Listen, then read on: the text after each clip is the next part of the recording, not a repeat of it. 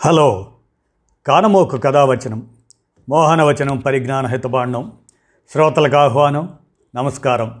చదవదగునెవరు రాసిన తదుపరి చదివిన వెంటనే మరువక పలువురికి వినిపింపబూనిన అది ఏ పరిజ్ఞాన హితబాండమవు పో మహిళ మోహనవచనమై విరాజిల్లు. పరిజ్ఞాన హితబాండం లక్ష్యం ప్రతివారీ సమాచార హక్కు.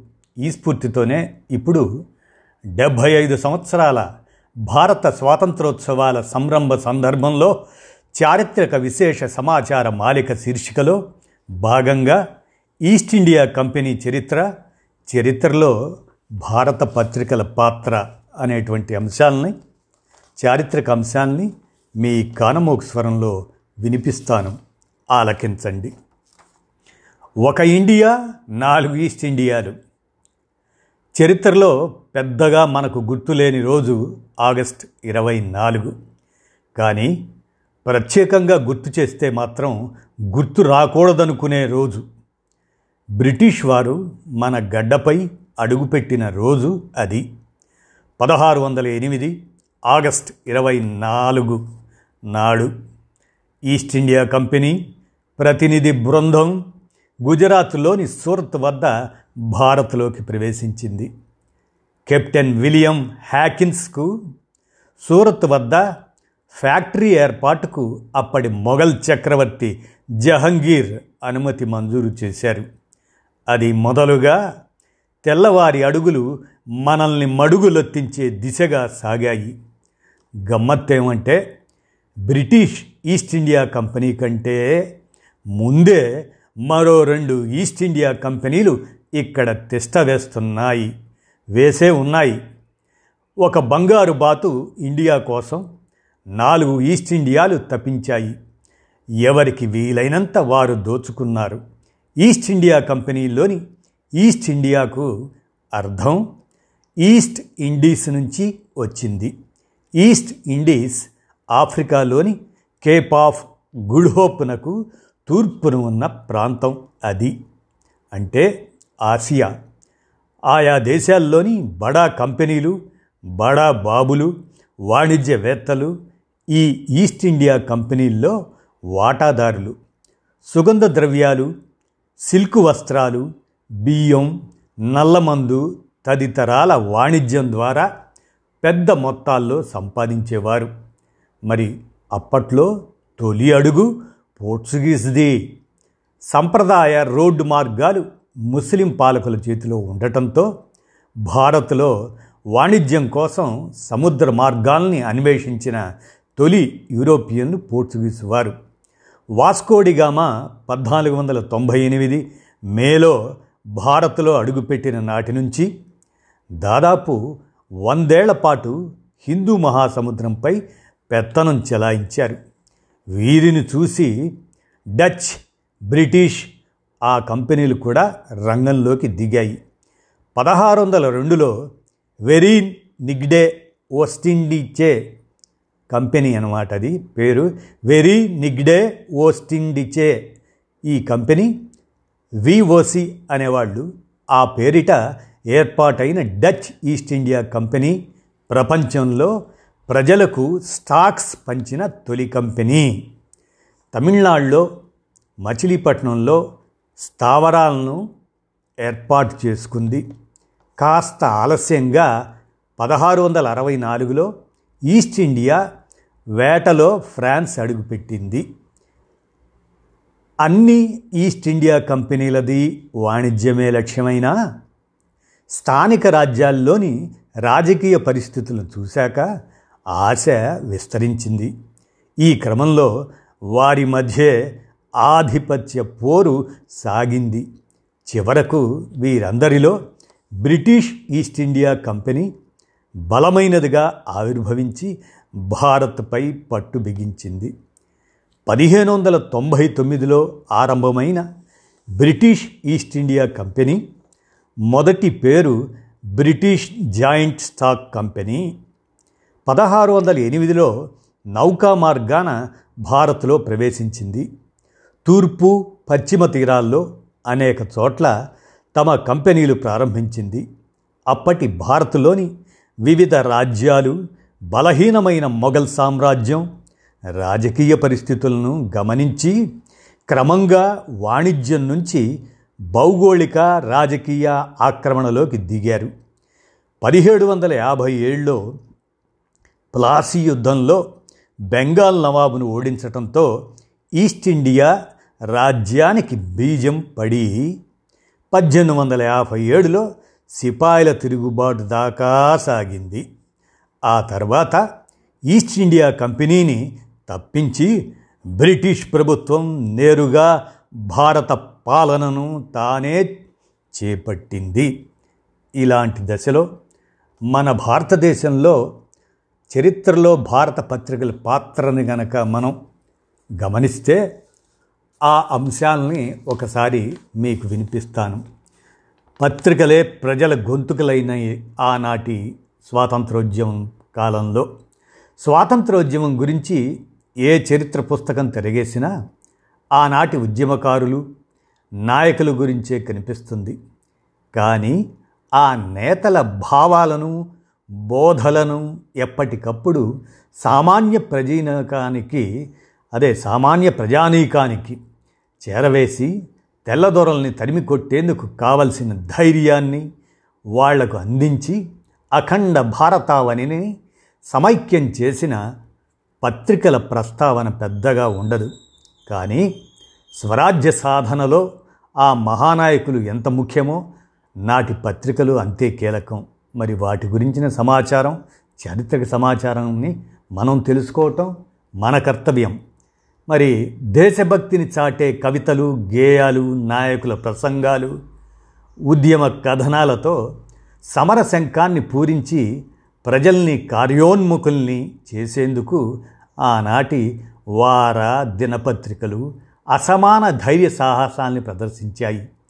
అయితే నాటి ఉద్యమాల్లో కీలక పాత్ర పోషించిన నాయకులే చాలా వరకు పత్రికల్ని నెలకొల్పి కళాన్నే ఆయుధంగా జడిపించారు. బ్రిటిషర్ల ఆంక్షల్ని ఆజ్ఞల్ని తట్టుకొని అస్తకష్టాలు పడి పత్రికల్ని ముద్రించేవారు. అది కుదరకపోతే సైక్లోస్టైల్ కాపీలు తీసో చేత్తో రాసో తమ భావాలను జనంలోకి తీసుకెళ్ళేవారు. అందుకే అప్పట్లో పాత్రికేయులనే పదం స్వాతంత్ర సమర యోధులకి పర్యాయపదంగా ఉండేది. ఇక మరి తొలి పత్రిక ఏమిటి అంటే భారతీయుల్ని మభ్యపెట్టి బ్రిటిషర్లు తమ పబ్బం గడుపుకుంటున్న వైనాన్ని జనం ముందు ఉంచే ప్రయత్నం చేసిన తొలి దినపత్రిక బెంగాల్ గెజెట్. పదిహేడు వందల ఎనభైలో ఐర్లాండ్కి చెందిన జేమ్స్ ఆగస్టన్ హికీ దీన్ని ప్రారంభించాడు. అందుకే ఆయన్ని father of Indian press James Augustus Hicky father of Indian press అని పిలుస్తారు. ప్రభుత్వ వ్యతిరేక వార్తలు ప్రచురిస్తున్నారన్న కారణంతో పద్దెనిమిది వందల ఏడులో ఆ పత్రికను నిషేధించారు. పద్దెనిమిది వందల యాభై ఏడు సిపాయిల తిరుగుబాటు సమయంలో వచ్చిన పయోమే అజాదీ అనే పత్రిక బ్రిటిషర్ల విభజించు పాలించు సిద్ధాంతాన్ని ప్రజల ముందు ఉంచింది.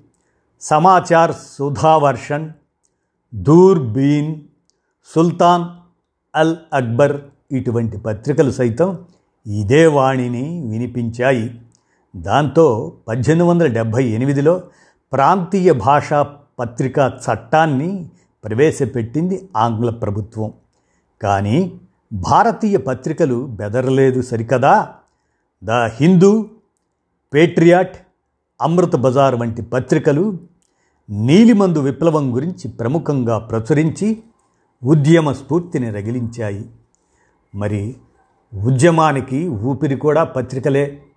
పత్రికలు తమ అస్తిత్వానికే ముప్పు తేవచ్చునన్న భయంతో బ్రిటిష్ పాలకులు పంతొమ్మిది వందల ఎనిమిది పంతొమ్మిది వందల పదిలో కఠినమైన పత్రికా చట్టాలని తీసుకొచ్చారు. వాటి ప్రకారం ఓ పత్రికను నడపాలంటే కొంత సొమ్మును ప్రభుత్వానికి సెక్యూరిటీ పేరు మీద జమ చేయాలి. అభ్యంతరకర వార్తలు రాస్తే పత్రికాధిపతులకు జైలు శిక్ష పడటంతో పాటు అపరాధ రుసుము కూడా చెల్లించాలి. దాంతో వెయ్యికి పైగా పబ్లికేషన్స్ కోర్టుకెళ్ళాల్సి వచ్చింది. ఎందరో పాత్రికేయులు జైలుకి వెళ్ళారు. శిక్ష అనుభవించిన వాళ్ళలో బాలగంగాధర్ తిలక్ కేసరి ఆంధ్ర ప్రాంతానికి చెందిన గాడిచెర్ల హరి సర్వోత్తమరావు ఆయన స్వరాజ్య పత్రిక సుబ్రహ్మణ్య అయ్యర్ ద హిందూ రామకృష్ణ పిళ్ళై స్వదేశాభిమాని ఇటువంటి వాళ్ళు ఉన్నారు. మొత్తంగా ఈ చట్టాలు అన్ని పత్రికల్ని ఆర్థికంగా దెబ్బతీశాయి. పంతొమ్మిది వందల ముప్పై నాటి ఆర్డినెన్సులు పత్రికల్ని మరోసారి చావు దెబ్బ కొట్టాయి. ఫలానా పత్రికలో ప్రకటనలు ఇవ్వడం సైతం నేరం. అనడంతో ఎన్నో పత్రికలు మూతపడ్డాయి. ఆపై జైళ్ళలో నాయకులు చేపట్టిన నిరహార దీక్ష ఆ వార్తలు రాజకీయ పార్టీల వార్తలు ప్రచురించకూడదు అన్నారు. అయినప్పటికీ దేశంలోని అనేక ప్రాంతాల నుంచి హిందీ ఇంగ్లీష్ ప్రాంతీయ భాషల్లో పత్రికలు వచ్చాయి. Kesari Maratha Hitavada Anand Bazar Patrika Aryamitra Bharatamitra Andhrapatrika Krishnapatrika Yugantar Vande Mataram Indian mirror Bombay chronicle new India young India comrade Hindustan Dainik Navajivan ఇలా ఎన్నో పత్రికలు జనంలో మహోద్యమానికి ఊపిరిలూదాయి దేశభక్తిని త్యాగనిరతిని ప్రబోధించాయి. స్వేచ్ఛ సమానత్వం అంటే ఏమిటో తెలియజెప్పాయి. హిందూ ముస్లిం ఐక్యత కోసం కుల భేదాలను రూపుమాపడం కోసం అవిశ్రాంతంగా కృషి చేశాయి. ఉత్తరాదిన పత్రికలు హిందీ ఇంగ్లీష్లో ఎక్కువగా వస్తే దక్షిణాదిన స్వదేశలక్ష్మి ప్రజాబంధు రత్నగిరి బంధుసేవ భారత పత్రిక ఇటువంటి వాటిని ఒకేసారి రెండు మూడు భాషల్లోనూ ముద్రించేవారు. తెలుగు మాత్రమే తీసుకుంటే ఇరవయో శతాబ్దం మొదట్లో ముప్పై దాకా ఉన్న పత్రికలు పంతొమ్మిది వందల ముప్పై ఒకటి నాటికి అరవై మూడుకి పెరిగాయి. వీటిల్లో కాశీనాథుని నాగేశ్వరరావు పంతులు గారి ఆంధ్రపత్రిక ముట్నూరి కృష్ణారావు గారి కృష్ణాపత్రికలు తెలుగువారి గుండె చప్పుడుగా చెప్పుకోవచ్చు. మొత్తంగా ప్రతి ప్రాంతం నుంచి పదుల సంఖ్యలో పత్రికలు వచ్చేవి. అందుకే ఆ కాలాన్ని పత్రికా విప్లవ కాలంగా చెబుతారు. బ్రిటిష్ వారి ఆంక్షల వల్ల రహస్యంగా ముద్రించి ఉచితంగానో తక్కువ ధరకో రహస్యంగానో పంచి విప్లవ భావాల్ని వ్యాపింపజేశారు. ఏ రకంగా చూసినా ఆనాటి ఉద్యమాల కోసం తెలుగు పత్రికలు చేసిన కృషి మరువరానిది. స్వాతంత్రోద్యమాలన్నింటికీ మద్దతునిస్తూ వాటి వెనుక ఓ మహత్తర నైతిక శక్తిగా ఈ పత్రికలు పనిచేశాయి. హోమ్ రూల్ ఉద్యమంలో భవానీ భరతమాత దేశమాత దేశాభిమాని దేశోపకారి హితకారిణి సహాయ నిరాకరణోద్యమంలో ఆంధ్రపాణి వెంకటేశ పత్రిక పినాకిని పత్రిక బాలభారతి సత్యాగ్రహ ఉద్యమంలో సత్యాగ్రహి శ్రీసాధన భారతి పత్రికలు నిరుపమాన సేవలు అందించాయి భరతమాత దాస్య శృంఖలాలను తెంచేందుకు నిరవధికంగా పోరాడాయి. స్వేచ్ఛా భారతిని మనకు ప్రసాదించాయి. అందుకే ఆనాటి పత్రికలకు జై కొడదామా మరి? ఇదండి. ఈస్ట్ ఇండియా కంపెనీ చరిత్ర అట్లాగనే చరిత్రలో భారత పత్రికల పాత్ర అనే చారిత్రక అంశాలను మీ కానమోకు కథావచనం శ్రోతలకు మీ కానమోకు స్వరంలో వినిపించాను విన్నారుగా. ధన్యవాదాలు.